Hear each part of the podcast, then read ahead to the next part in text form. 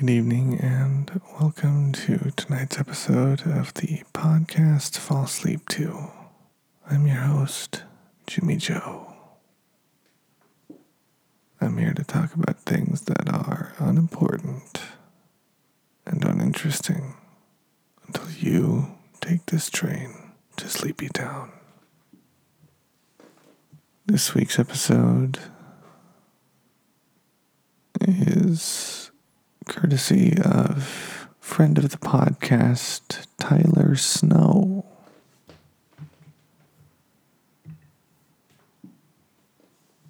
He has sent me some uh, material that he finds very boring. I was hoping everyone enjoys.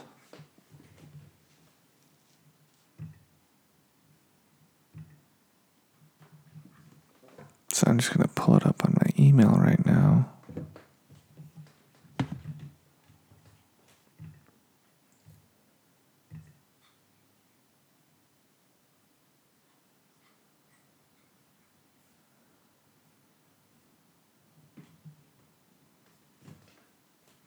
This is a discussion of public health risks. Excuse me, public health risks of incarceration, analyzed in terms of the Eighth Amendment.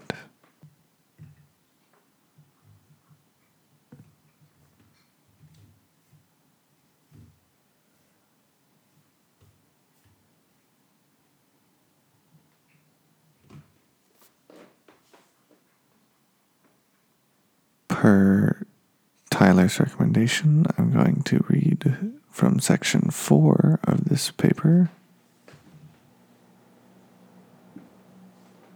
History of Case Law Concerning Prisoners' Rights, but first I'm going to turn off the air conditioning.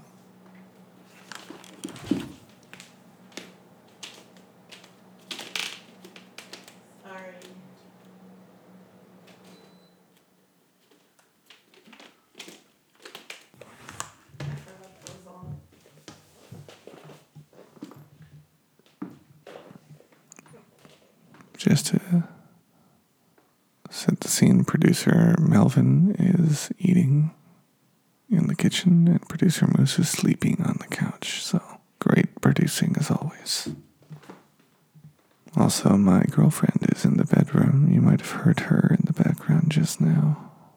It's pretty late, so she's in bed.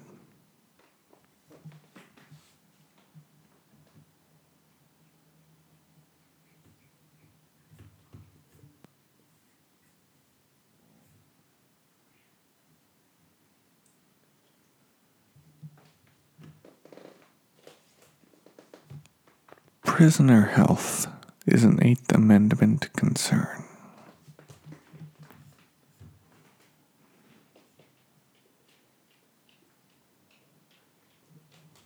Footnote one thirty-four.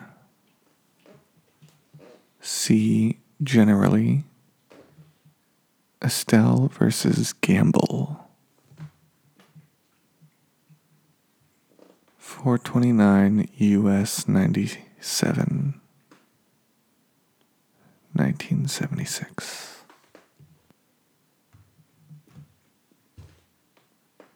Violations of the amendment by way of prisoner health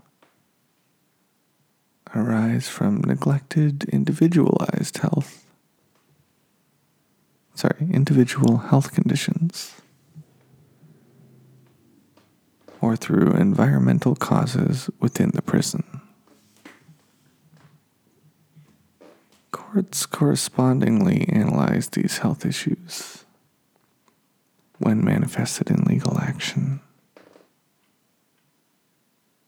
through the cruel and unusual punishment clause of the amendment.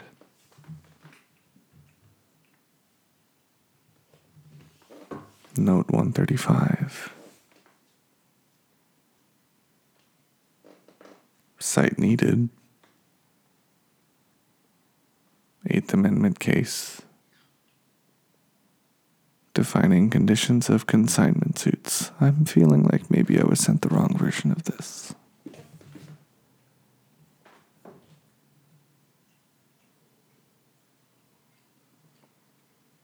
My reading setup for this is not great, by the way. I'm reading this off my computer, which is around the other side of my noise shield. So I have to, like, pull my head away from the microphone and read a little bit to myself, and then read it in the microphone, and then pull my head away to see the next part. And it's not, it's not the best setup.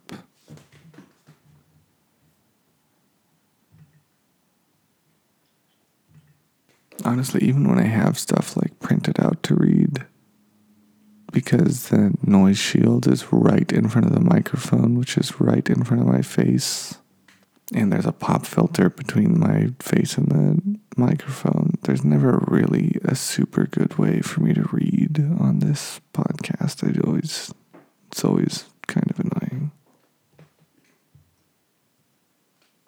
But whatevs.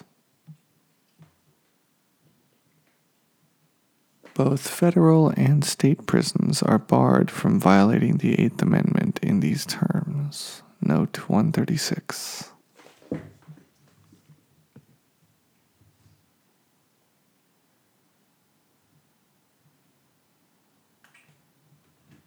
It says U S Cont.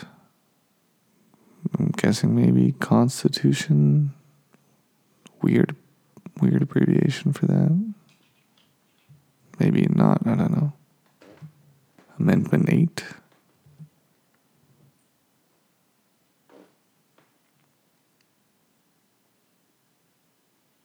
I D at fourteen.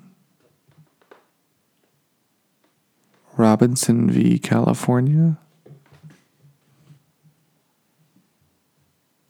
three seventy U S six sixty nineteen sixty-two. Holding the Eighth Amendment. Incorporated against the states by the fourteenth Amendment.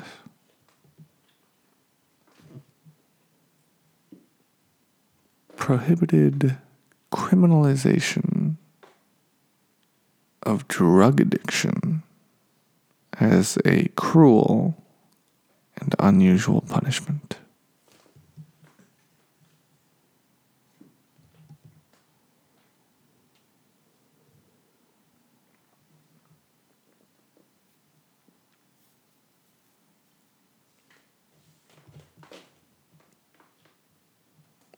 I always wondered about the unusual punishments that are not cruel.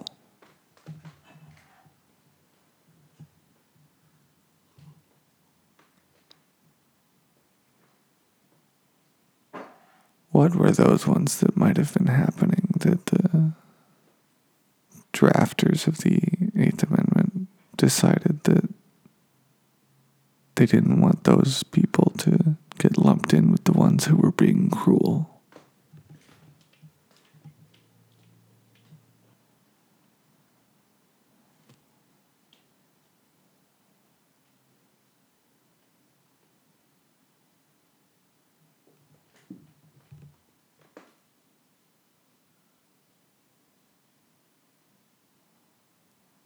An opportunity for jokes of uh, listing some unusual punishments, but it's time for bed, not jokes.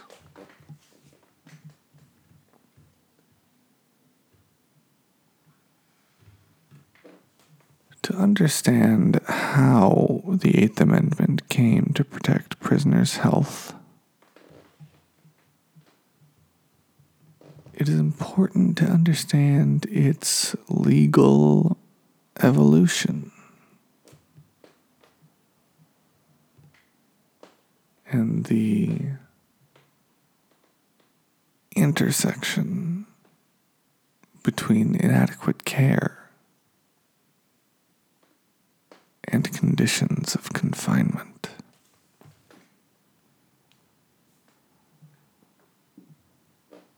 Constitutional protections for those convicted of crimes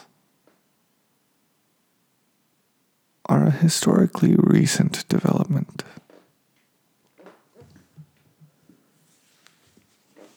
But early Eighth Amendment conceptions describe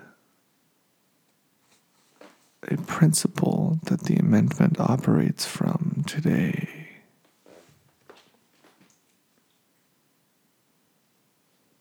History of Eighth Amendment conceptions of punishment.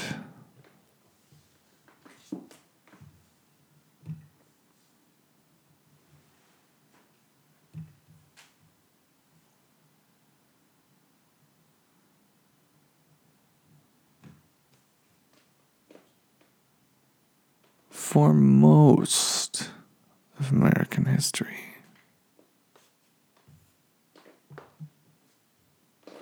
incarcerated people had no protections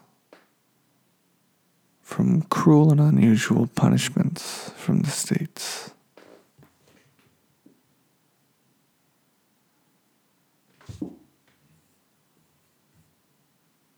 Note one thirty-seven.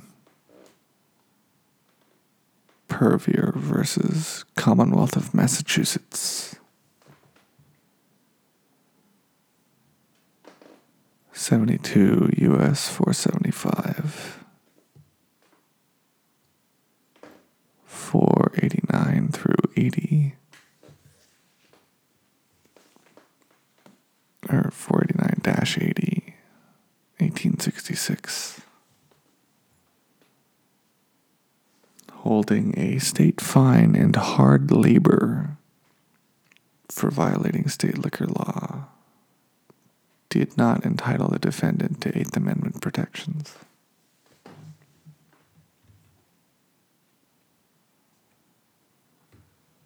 In one of the Supreme Court's earliest interpretations of the Eighth Amendment, it clarified that if state punishments were to violate the federal constitution, it would be for punishments of torture, such as disemboweling, beheading, quartering, or burning alive, or in the same line of unnecessary cruelty, forbidden by that amendment of the Constitution. Note one thirty-eight. Wilkerson versus State of Utah, ninety-nine U S one thirty, twenty-five L. Ed. three forty-five, eighteen seventy-eight. Distinguishing death by firing squad, an option available under Utah territorial law of the time,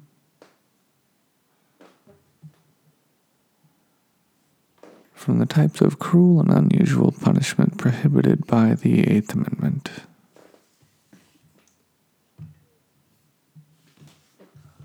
So, article's getting more graphic than I expected.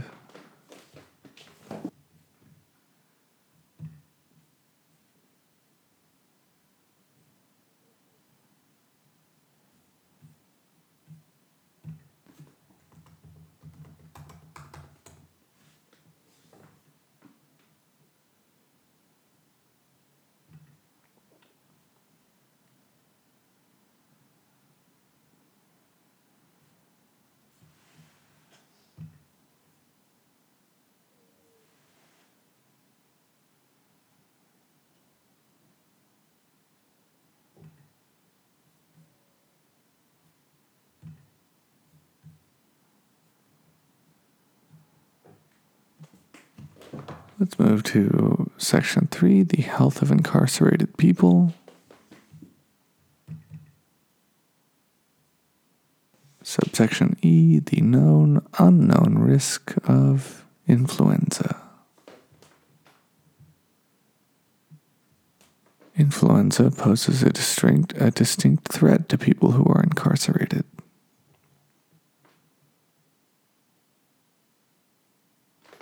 While the yearly flu may seem far less severe in comparison to H I V or T B due to its treatability, untreated or unaddressed flu can be lethal.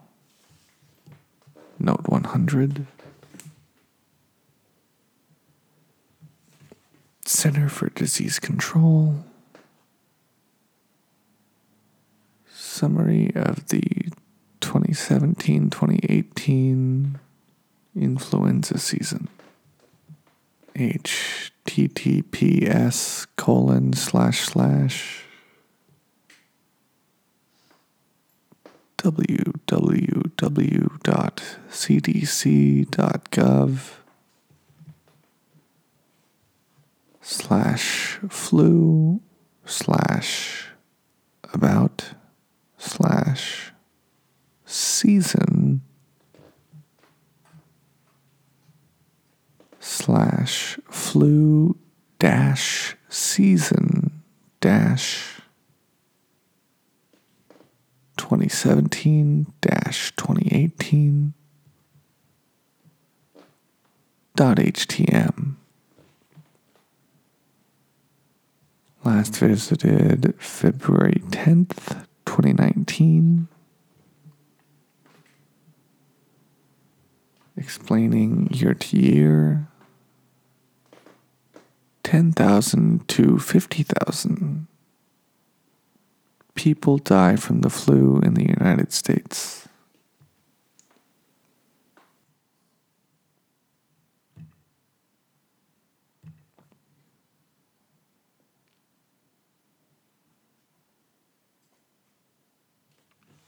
These deaths are often associated with other diseases. Note one oh one, I D.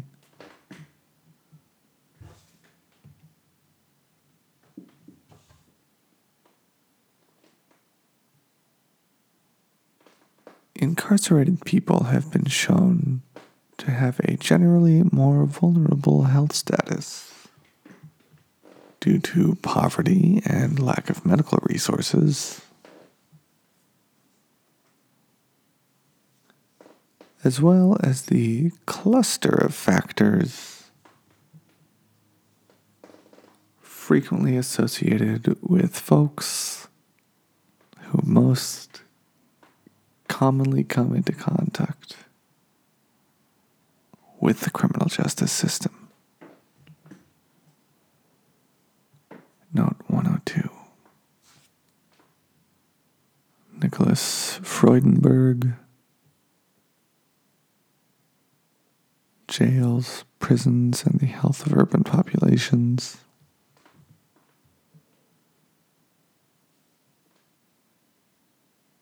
A review of the impact of correctional system on community health. seventy-eight colon two. J. Urban Health two fourteen. two twenty-eight and twenty-nine, June two thousand one. The the threat of influenza to incarcerated people is regularly identified in public health literature. It is not quantified. Note one oh three. C E G Joseph A Bick,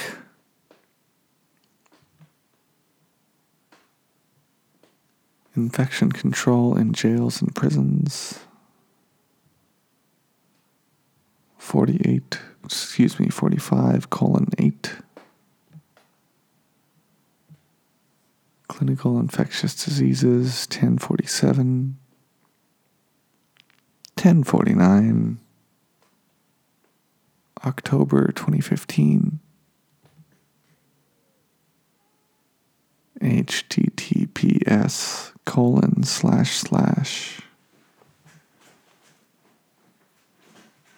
academic dot O U P dot com.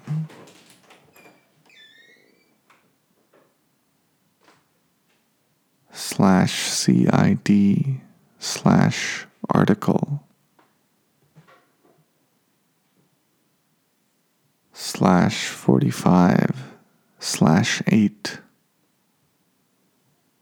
slash ten forty-seven.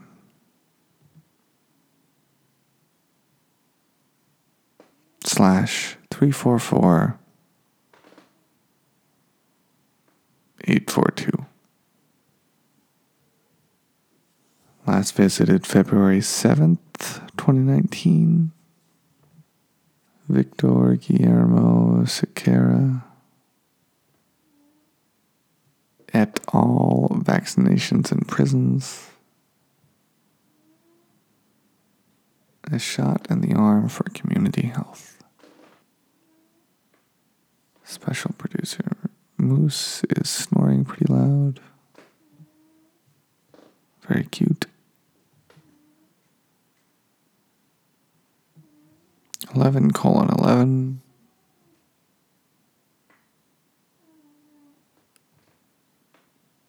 Human vaccines and immunotherapeutics.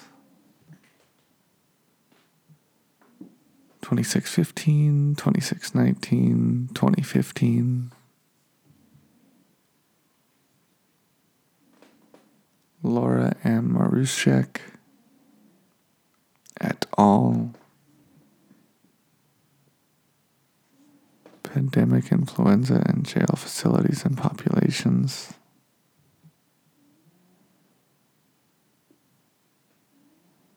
ninety-nine A M J Pub Health, S three forty-nine, S three forty-one, October two thousand nine.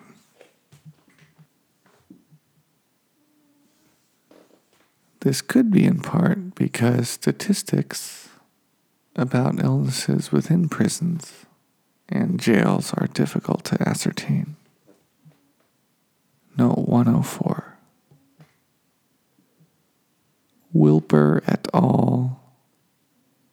Supra Note one thousand sixty-six. Excuse me, one uh, six six six. April two thousand nine.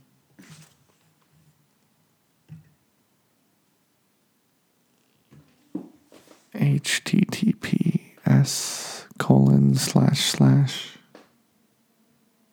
w w w dot n c b i dot n i h dot gov slash P M C slash articles slash P M C two six six one four seven eight. Last visited February sixth, twenty nineteen.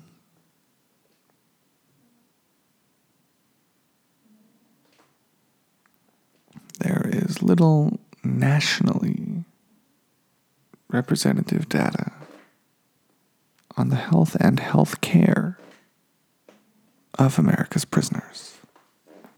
This is especially so with influenza, note one oh five.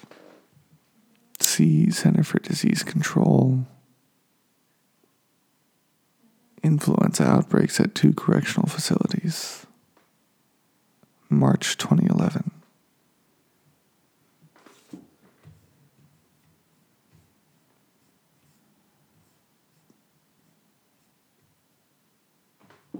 H T T P S colon slash slash w w w dot c d c dot gov slash m m w r slash preview slash m m w r h t m l slash m m six one one three A three dot H T M last visited April ninth, twenty nineteen.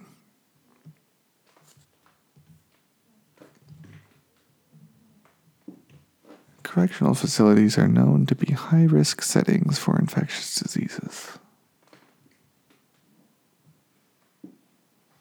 but little information is available regarding influenza outbreaks in these settings.